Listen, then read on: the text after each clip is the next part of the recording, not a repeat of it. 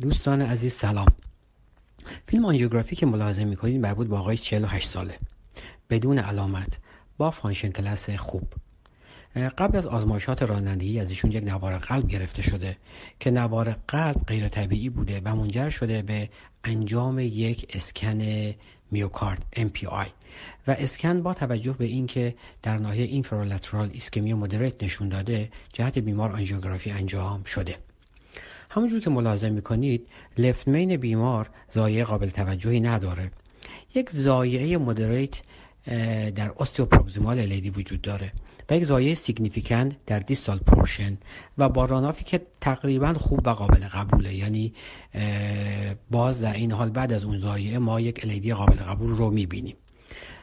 دیوان رگ قابل توجه و بزرگیه و یک لیژن سیگنیفیکنت رو نشون میده و دی تو و دی تری هم باز زایعه دارن. هرچند رگ های خیلی درشتی نیستند.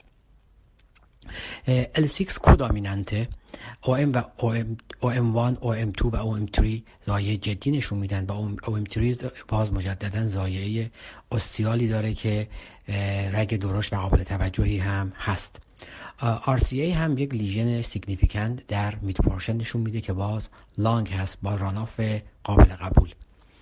و در مجموع بیمار بیماری است که تریوزل محسوب میشه و خب یک ای اف قابل قبول هم داشته. من شخصا تو این بیمار اگه بخوام تصمیم بگیرم واقعا بیماری است که به یک شکلی چالنجینگ زایه اوستوپروگزیمالش خب مودریت 40 50 درصده. ولی در مجموع با توجه به سن بیمار راناف قابل قبول LAD و target های در مجموع قابل قبول توصیه برای این بیمار CABG خواهد بود و بیمار رو واسه CABG خواهم فرستاد و فکر می‌کنم که از CABG سود survival ی ببره.